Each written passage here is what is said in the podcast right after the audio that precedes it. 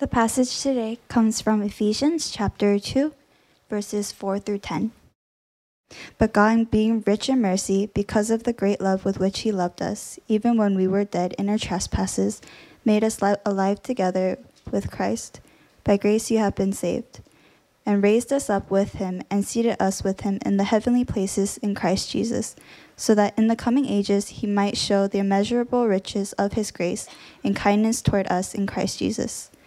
For by grace you have been saved through faith, and this is not your own doing, it is the gift of God, not a result of works, so that no one may boast. For we are his workmanship, created in Christ Jesus for his good works, which God prepared beforehand, that we should walk in them. This is the word of the Lord. First uh, message of the new year and of the decade. And we're starting a new series, Revive Vision and Values. And uh, this is the way we, you know, we like to start the year. What our church is all about. And um, I don't know if you know this, but we have seven values. And they, they follow our vision, which is to proclaim new life in Christ to the nations of Silicon Valley. And I'm going to preach on the first of those values. And we won't be able to hit all seven just for the sake of probably of the calendar. Uh, we'll probably do about maybe five out of the seven in this series.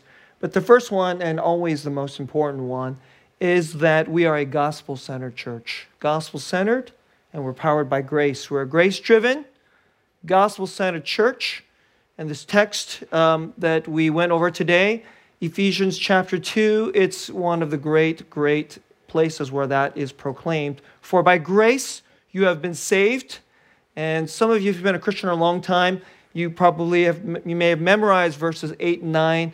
And um, if you have been a Christian for a long time or a short time, I highly recommend you memorize verses 8, 9, and 10. Um, those are really important, deep, deep truths. So, um, in, you know, in a few weeks, we're going to do this thing's called the Intro to Revive. It's our, it's our membership class.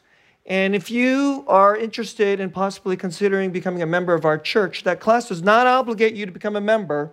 Um, this series, this is, a, this is a good series. This is a good series to tell you what we are about, okay?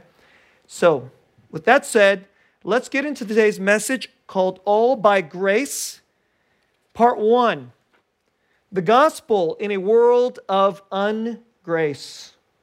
That's not my phraseology, um, that's Philip Yancey. I've been reading a book by him, and he calls, he says, we live in a world of ungrace.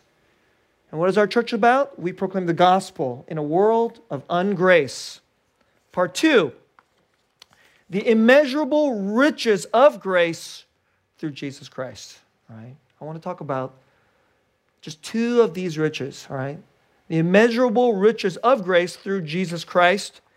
And then part three, I'm going to close by saying the transformative power of the gospel, right? I'm going to tell you a story to close.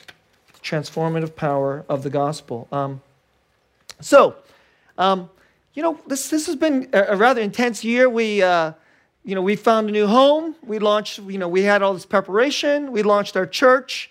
It was a really intense year for the pastors, okay? And um, so then when we got to, you know, after Thanksgiving, I just kind of dialed everything down and said, let me just feed on the gospel and find rest again in Jesus. And I, I thought about this book. I knew this was an important book. I'd never gotten around to read it. Um, so I ordered it. And because I knew I was going to be preaching on this at the beginning of the year, it's called What's So Amazing About Grace by Philip Yancey. And um, this book rocks, okay? It's fantastic. And it has fed me deeply. And um, if you ever want a book when you're feeling really low and you're feeling far from God, um, get this book. And you don't have to read even all of it. You're just like, he just has these little pieces. There's places where he punches you in the head, or sometimes he'll give you a paragraph which will fill your soul. I'm not kidding, right? So he has this phrase um, What's so amazing about grace? Now, I have to tell you this thing that is at the most fundamental, basic thing of Christianity. And I have to tell you, for most of you who have been Christians for many years, I have to make this thing um, not sound boring. but it should never be boring. You know why?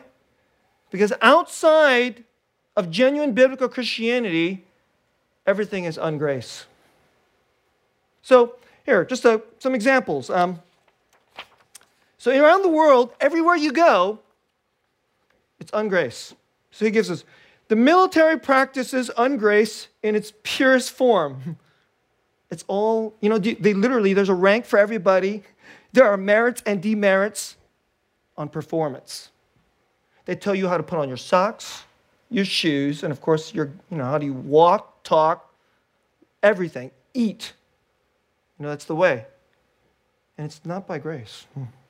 But it's not just the military. Every institution, this is just the way Philip Yancey put it, it seems runs on ungrace and its insistence that we earn our way. Justice departments, airline frequent flyer miles. How about schools? There's always a grade in school, right? Um, I think this is one of the reasons my kids hate school. they hate being graded all the time. And who, would, who wants to be graded all the time? But you know, you ever think about other places that are filled with ungrace? You ever think that a, a, a singles bar or a nightclub is not a place of grace? It's ungrace. You walk into that place, and first of all, you have to get into a line. And um, if, it, if the club is really cool and hip, and you're not good looking, they won't let you in. So you don't even get in if you're not hot enough. And as soon as you're in, everybody is checking out on the basis of ungrace, whether you're worth buying a drink for, getting drunk for, hanging out with, right? Everywhere, ungrace. Um, you know, there's, there's all these incredible nuggets strewn throughout this book, but I just want to give you a couple quotes that I just really stuck out to me. Churches can get caught up in the culture wars, but then they can neglect that the church's mission, there's a fundamental mission, which I think is like, the, like one of the biggest things in church, which is to be a haven of grace in a world of ungrace. Revive Everybody, please remember this. We are in an absolute city of ungrace. Except we usually, we don't usually call it ungrace, we call it performance. Everywhere you go, in your work group, in your school, everywhere, it's performance ungrace in this city, right? Right down to the car you drive, the clothes you wear, even if your haircut is good enough, okay? But the church it has to be a haven of grace. And I would say it this way if it isn't, it ain't any good. So, a little tip for especially for all you high school kids going off to college, or if you guys are in college and you're trying to find a good church, go to church. If it's not a haven of grace, leave. That's what I would do. Because why would I want to go to that church? Just like the rest of the world. Some other ones. Um, Gordon MacDonald. He was a he was a lead pastor of mega church called Grace Chapel. Good name. Um, you know, this, he's he's retired now, so this this is a this book was written like 20 years ago, and he quotes him. The world can do almost anything as well as or better than the church. You need not be a Christian to build houses, feed the hungry, or heal the sick. There's only one thing the church, the world cannot do. The church does, though. It cannot, the world cannot offer grace. Um, Yancey grew up in a, a very strict fundamentalist church background. And for that, he basically um, ran away from this thing he called Christianity, which I don't think was Christianity. Unfortunately, there's a lot of churches that are very strict, fundamentalistic, highly legalistic, and on the front it says Christian, but it's not, right? But um, here's what he says uh, I sense that why any person, what is the only reason why people, many people do go to church? It's because they have a hunger for grace. He, he, he quotes this book called Growing Up Fundamentalist. It's really interesting. I think a guy who grew up in an environment like that would be interested in a book like this. And it's, he talks, there's a portion in there where there's a reunion of students from a missionary academy, which was in Japan. Apparently, it was a very kind of like strict, legalistic, fundamentalist type school. And says, with one or two exceptions, all these students, they grew up in Japan, this fundamentalist, legalistic Christian, school, they'd all left the faith, but then they all came back. Why'd they come back? And those of us who came back, so this is what the students said, had one thing in common. We had all discovered grace. That's why they came back. One more. As I look back on my own pilgrimage, this is Philip Yancey, marked by wanderings, detours, and dead ends, I see now that what pulled me along was my search for grace. I rejected the church for a time because I found so little grace there. Yet I return because I found grace nowhere else. this is the one place where there is. So if you go to a church that doesn't have grace, oh my goodness. It's like going to a hospital and there are no doctors. There's no healing. What good is it? Revive Church. Oh, we are always about grace. And that's why we're always about the gospel. And at the center of the gospel is this gift what is grace? Grace is getting what you do not deserve. Your wages is just getting what you earned. Hmm? Grace is not getting what you deserve. It's getting far better than you deserve. In fact, in the scriptures, it's getting what you never, ever could possibly deserve. The gospel is what God has done for us through Jesus Christ, which we never could have earned. In fact, quite the opposite. So here's how the passage goes the passage says, You were dead. That's what it says.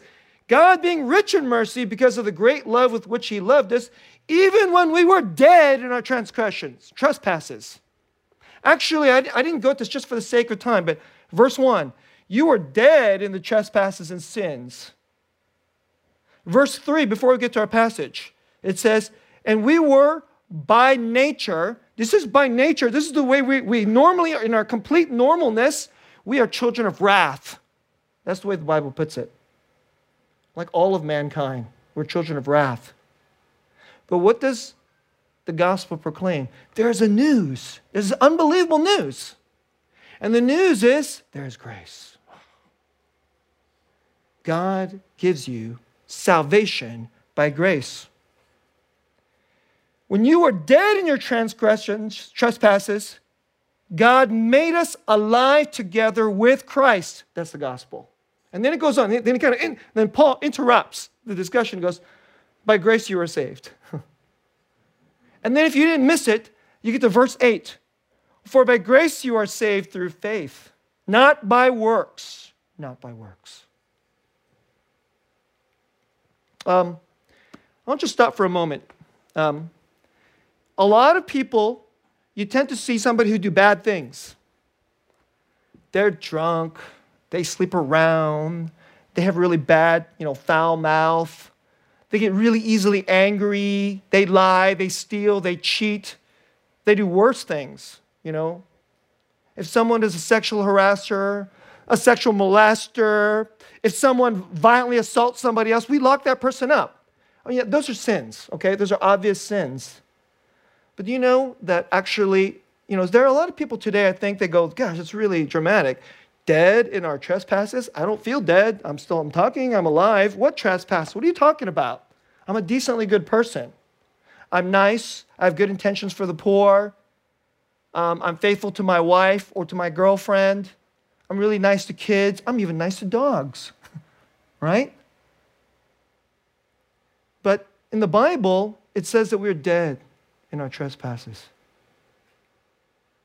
And I think this is really important that you that the most decent people, the most nice people, the kindest, nicest people, like you know, like many of you, we have to wrestle with this question.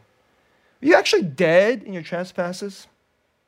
Why do you need this Savior? Why do you need somebody to be kind to you in, in a way that you can't earn this grace thing. Why, why is it such a big deal? So many people aren't interested in church. I think it's because they haven't felt that they have this real need yet for grace. But if you can start to understand, yeah, that the, outside of the grace given to it through God and Jesus, you're dead. You're a dead. You're like a walking dead in trespasses. So I want to just give you one argument about this, okay? Everybody it does not matter whether you're a Christian or not. Every single person thinks you should love people, right? now, let me ask you this question What kind of love do you want to receive from somebody? What kind of love do you want to receive? You want to receive, they just have good intentions for you, and they do this one nice little thing, and then otherwise they completely ignore you. That's the kind of love you want, right? Of course not. You want the kind of love for you where a guy will woo you and dine you, and then, you know, then he'll want to get in bed with you, and then he loved you. of course not. what kind of a love do you want? You want a person who sees you, who knows you, all the way down, all the way down to the bad stuff. And they'll still keep loving you even after they see it. They will still keep loving you even when you are bad. When you screwed up, and not in a little way, you screwed up in a big way. You became a drunk, you slept with the wrong person, you beat your kids. And then, if that person still loves you, man, that's love. Don't we all want love like that? Now, I hope none of you beat your kids, but don't tell me that you don't screw up. You're just not real if you don't, you don't screw up. And I'm sure everybody who's ever been close to you in your life, every, I mean, everybody, they tell you in one way or another, you're not that easy to love. And if they don't tell you, you know why? It's because you're such a pain in the butt. They don't bother to tell you because you never listen.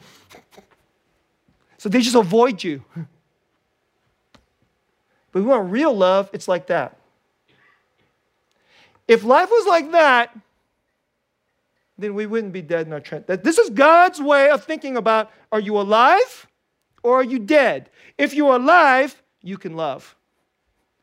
If you're dead, then you, you can't love. But most of us, let me just be really honest, we're not very good at this. so let me, say, let, let, me, let me push this a little further. You, if you want to know this issue of grace, oh, it's super relevant to the issue of love. You know why? Because you have to practice grace to love somebody. And let me give you, there's an actual way you do it. So there's love, there's grace. Okay, you're like, grace, that's this thing I hear at church. Love, okay, everybody's supposed to do that. I have these feelings. Okay, that, okay that's not love. when you love somebody, you are good to them even if you don't have the feelings. That's, now that's love. You're good to them when your feelings actually make you want to kill them. That's love. and then there's this other thing it's in the Bible. It's in the middle of the Bible. It's right in the middle of the gospel. When they screw up, you could forgive them. You forgive them. Because in that forgiveness, you know what enables that enables? You can keep loving them. if you don't have forgiveness, the love goes away. The love dies. But if there's forgiveness, we can keep going. We, the love goes on. So when the Bible says you're dead in trespasses, you know what the Lord is saying? He's not just being like a legalistic or like religiony or anything like that. No, it's just a, a really raw, real assessment of how human beings go about life. They do not love. Therefore, they're basically dead. And because we do not love, you know what God calls that? Trespasses. You know, the worst sins are not the bad things that we do. There's this thing, you know, maybe we'll, I'll, I'll use it one of these days in our confession. There's sins of commission, the things we do, those are bad things. There's also, I think a lot of our sins are sins of omission, things we do not do, which we should do. and a big one right at, near the top is forgiveness. I don't know about you, I'm not very good at forgiveness. Most of us are really horrible at forgiveness. And don't kid yourself. If you're not good at forgiveness, you're not very good at loving. Hmm. And for this, we need grace. Oh, we need grace. Now, I want to explicate how the gospel, some, many t- you, you know that if you, I tell you about how, just, let me just tell you a little bit how I preach. I, I, I, go after conviction of sin on the early part of the sermon. Uh, did I have, I have your attention? Do you feel like you have conviction of sin? You're not good at forgiveness, therefore you're a trespasser. Now you have conviction of sin. Good, I did my job. now you need good news, okay? Usually you guys kind of know I wait to part three to get to the good news. Not today. Here's how it says God is rich in mercy. Because he has great love, those of us who are dead, he made us alive. By grace. And this is a part I just want to go into. I, I wish I could take some more time. I can't take too much time, but I want to just highlight this. Verse 6. This is what salvation looks like. He raised us up with him, that's Christ Jesus, and seated us with him in the heavenly places in Christ Jesus. I'll just stop for a moment. That's past tense. You're like, hmm, I'm still on the earth. I have not been raised up with Christ Jesus. I'm not seated. Am I okay, seated with him in the heavenly places? I'm still in the very earthly places. That's really strange. Did you guys ever notice that? It's past tense. This is a very odd thing. And I want to teach you this thing that I, I learned. It took, I, I, I learned this until I got to Westminster Seminary. You know what this is? There's a very strange mystery. When you give your life to Jesus Christ and you're born again, something mysterious happens to your fundamental identity and who you are. Past tense, on the spot, you are made alive. And then your identity and your status is raised up to seat in high heavenly places. This will never be taken away from you, ever. it can never be taken away from you. So please think about that. Driving around Silicon Valley, you know, a couple weeks ago, my car was breaking down, and I'm like, it's an old car, a car's breaking down. Oh, gosh. and gosh, it's, it's a, I feel poorer than everybody else in this town and it's hard to be a pastor in this town. And I went through about 30 seconds of feeling sorry for myself. You know how I got over it? Oh, wait a second. But this is just a temporary little spot. I have been seated with Jesus in the heavenly places. It's an eternal thing, never taken away from me. If you can believe that, you don't have to give the middle finger to the person who cuts you off, okay? You can be kinder even to the mechanic who can't figure out what's wrong on with your car. Grace. You receive grace. Oh, suddenly you can give it. Okay? Um, let me say one more thing, all right? So before we move on. So I just can't. Henry Nouwen. Henry Nouwen was a professor at Harvard. He left his job. You know what he decided to do? He decided to go live among kids that were developmentally disabled because he said, loving them, I experienced God. Like the top of his field. He's a professor at Harvard. Mid career, he left it. Here's how he describes it Forgiveness is love practiced among people who love poorly.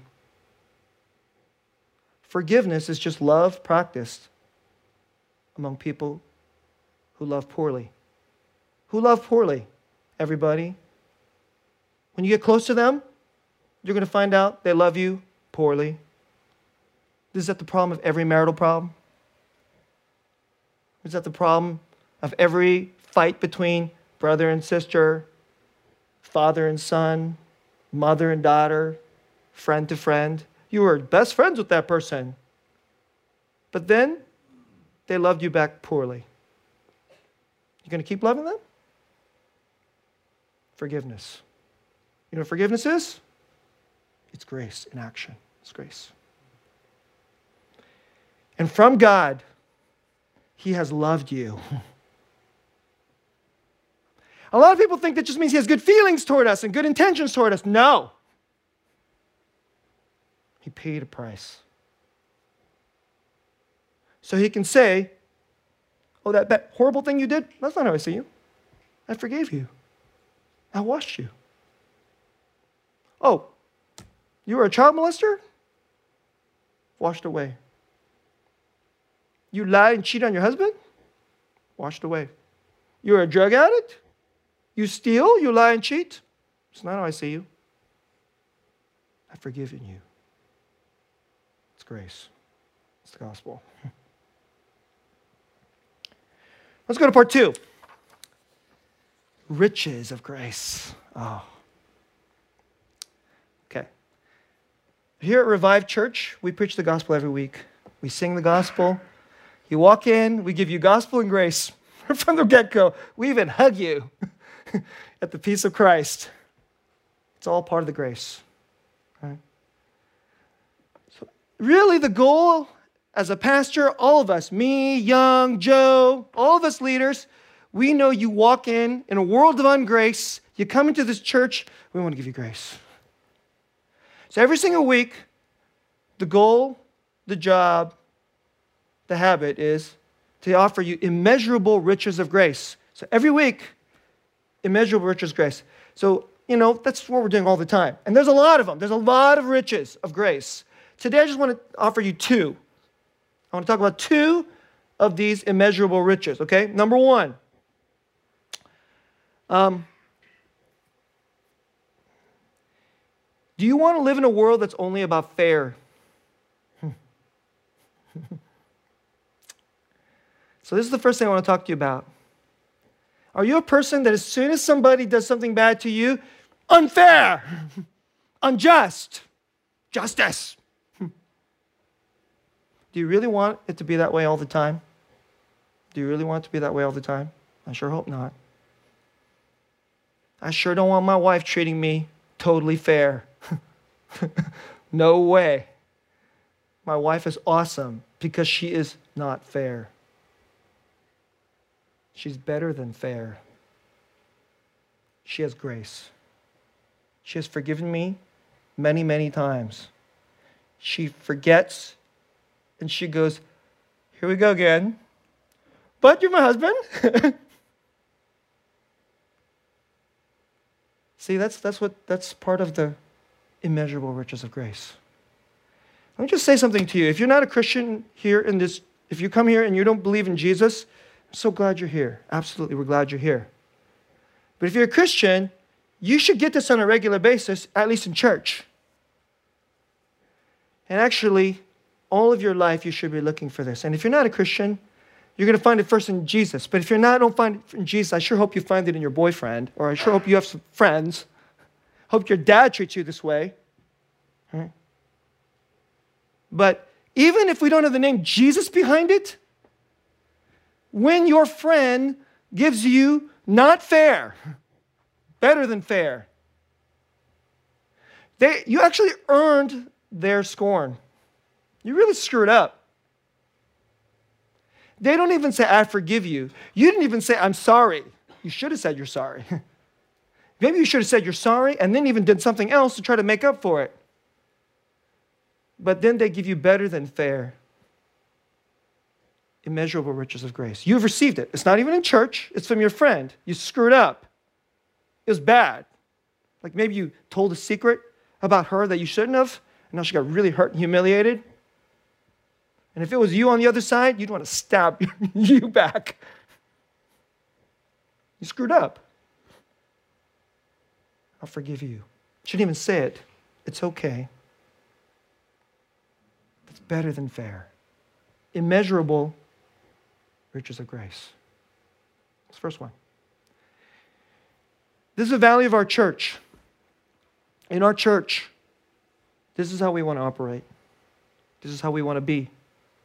You can't be like that because I just told you to be like. The pastor tells you you're supposed to be better than fair to everybody. Show grace to everybody like it's a duty. Come on. okay? In, in the church, we are the family of God. We're called to love each other. You can't just do it because you're supposed to do it. But you know how you can do it? Because you get grace. And you know how you get grace? You're first told that it's given to you by God, and then we as leaders, we want to put this thing in all the time. All the time. It's by grace. It doesn't mean that we're weak and soft. Sometimes great because you just get out of jail free card, just do whatever that. That's not what grace is. Grace is a kindness which is intended to call you to be more alive, not dead. So grace actually pulls you and compels you, even gently, maybe sometimes a little bit not so gently. grace can be tough too, but it's better than fair, more than we deserve in our church. This is the kind of like community and culture that we always want to, you know, cultivate constantly to each other. Give better than what's fair. It wasn't fair. That person didn't, didn't do their part. This person snubbed me, and like that's why I, you know, didn't get invited to that gathering. Forgiveness. Oh, I don't want that person at the gathering because they're not as cool. Better than fair. Grace again and again. Immeasurable riches. And I'll give you a second one. In our church, we have a name for it. It's called Grace Motivation. Grace powered church, grace driven church. So you have to have a motivation. You have to have some motivation, some internal heart power in order to be good like this because, because other people are hard to love, okay? And if you're really smart, you will remember this too. You, you're, you ain't a prize either. So, because you're not a prize, and God, who is truly the great prize, He loved us when we weren't the prize by grace. Someone else is not a prize. Ugh. Okay. I don't feel it. I'm not feeling it. Let me be motivated to serve them. So, I'm just going to be really explicit about this. You know, we have a pastor's staff meeting every week. And then almost every week, there's some hole in the ministry. we got this hole in the ministry. Who could we get to do this? Because, you know, we can't do this because we've got too much work to do on our own or we're no good at it. So, who can we get to do this hole inside of Revive Church? It's important. Okay, so then we kind of go down the names and then, you know what we do? We're like, you know what we really should do is we should just threaten them and tell them what a bad person they are. and then, you know, then, then they'll do it, right? of course, that's not what we do. You know, I grew up in Asian church. They do that. I'm from an Asian family. I've gotten that. Thankfully, not too often. My dad more often than my mom. My dad uses guilt, guilt, duty, obligation, fear. Oh, he's, he's good at that. Too many Asian churches use guilt, duty, obligation, fear. In our church, we don't want to use that tool.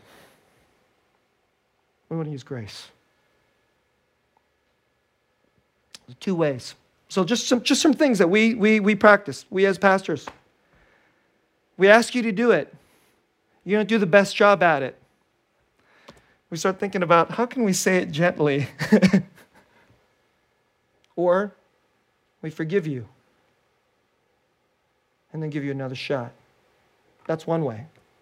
How about another way? We try to motivate you by the way Jesus served you.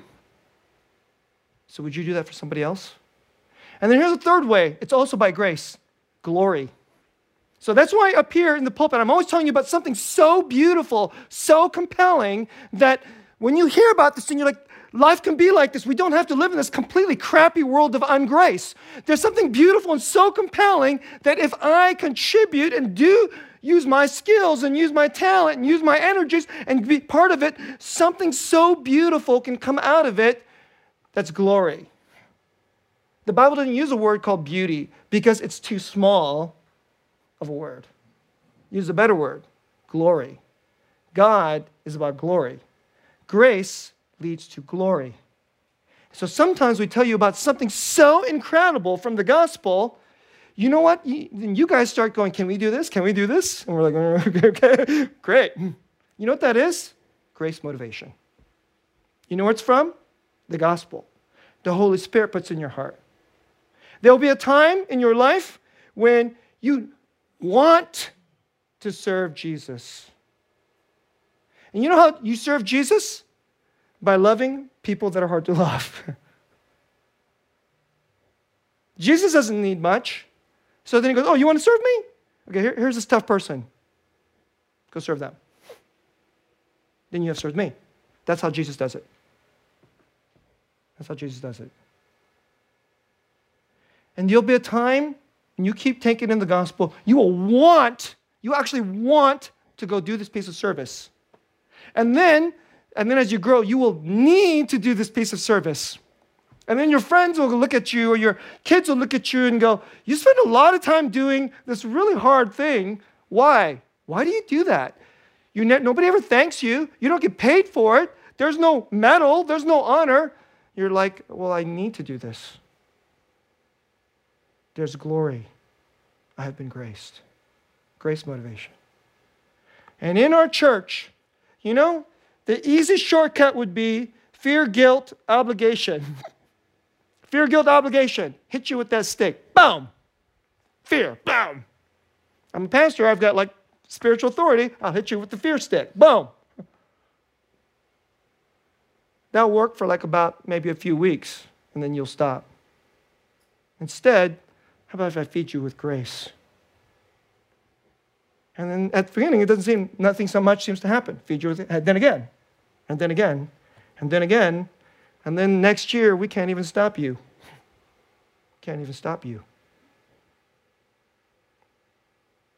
It's one of the great immeasurable riches of grace. If you will all jump into that, revival will become an awesome church. Let's close. I want to tell you a story. So, you guys know I like stories. So, this book is filled with stories.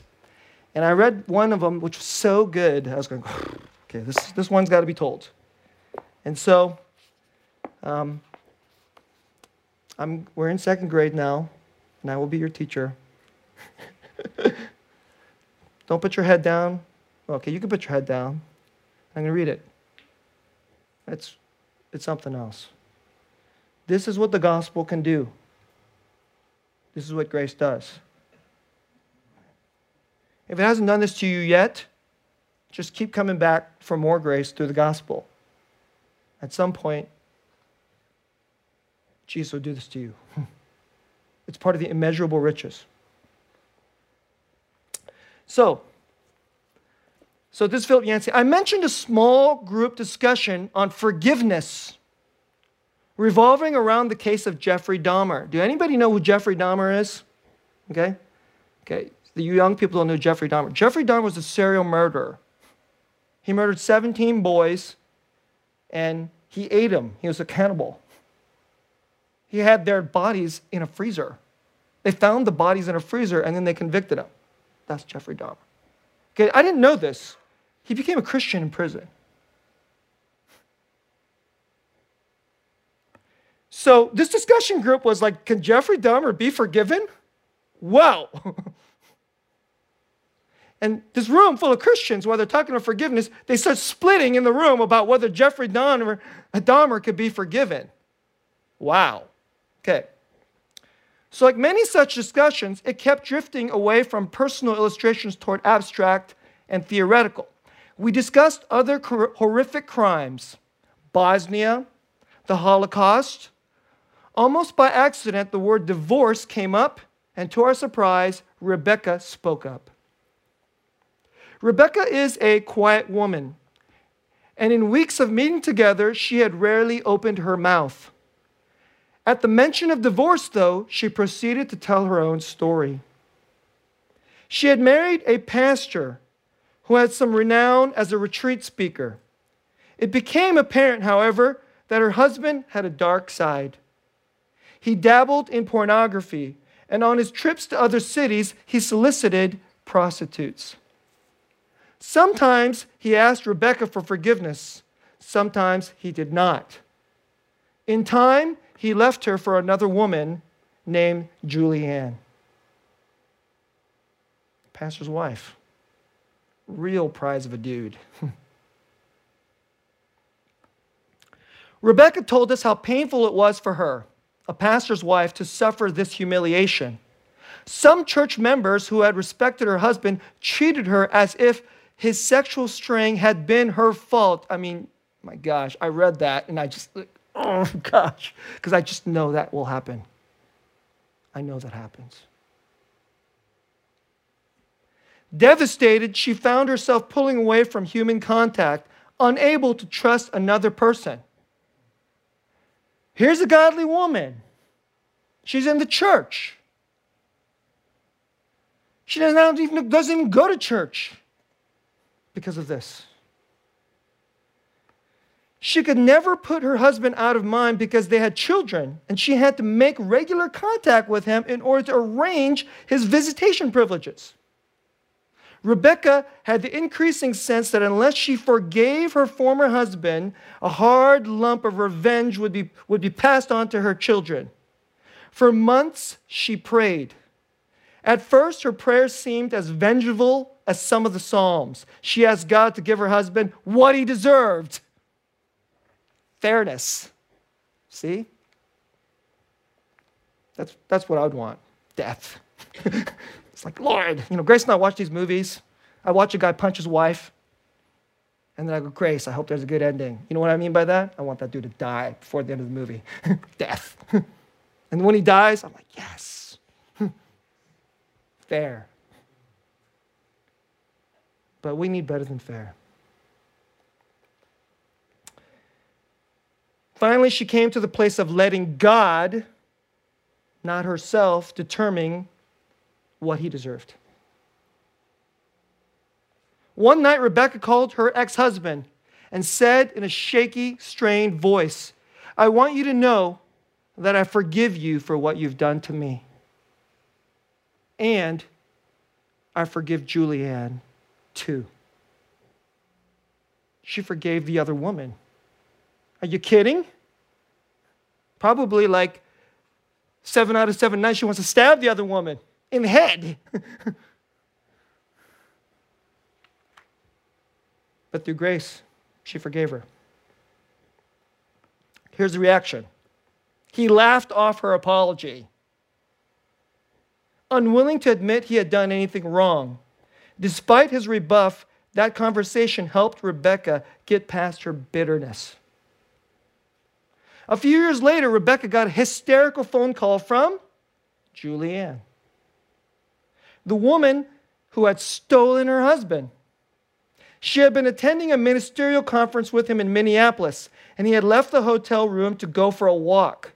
A few hours passed, then Julianne heard from the police her husband had been picked up for soliciting a prostitute.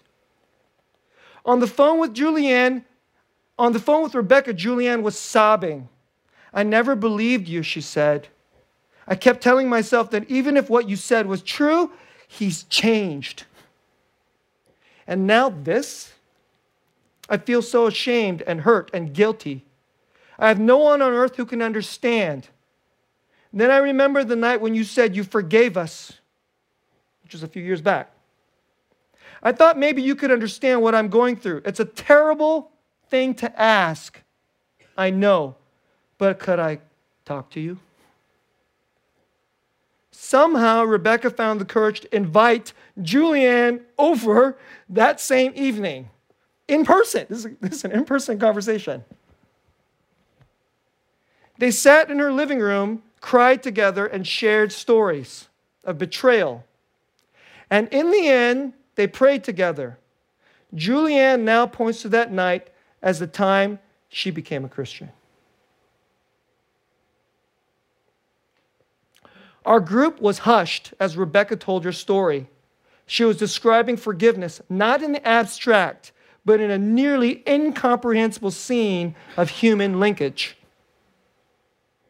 There's a husband stealer and an abandoned wife kneeling side by side on a living room floor praying, wanted to become a Christian.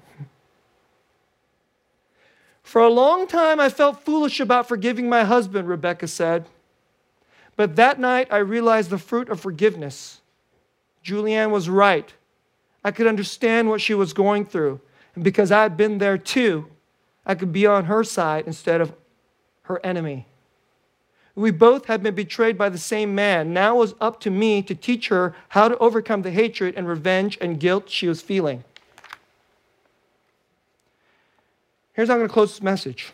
There's one other person who could say this to us, to every single person in this room.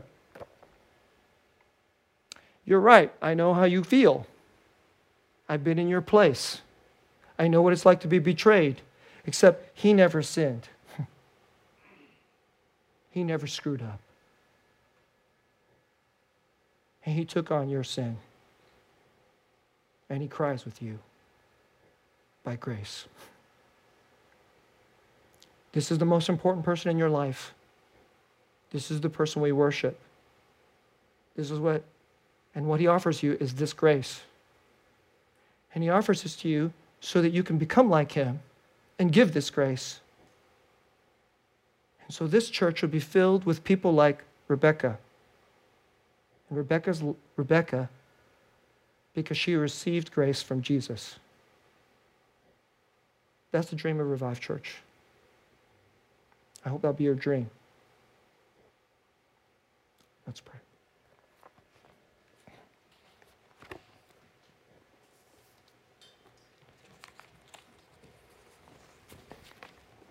I can't imagine doing what Rebecca did.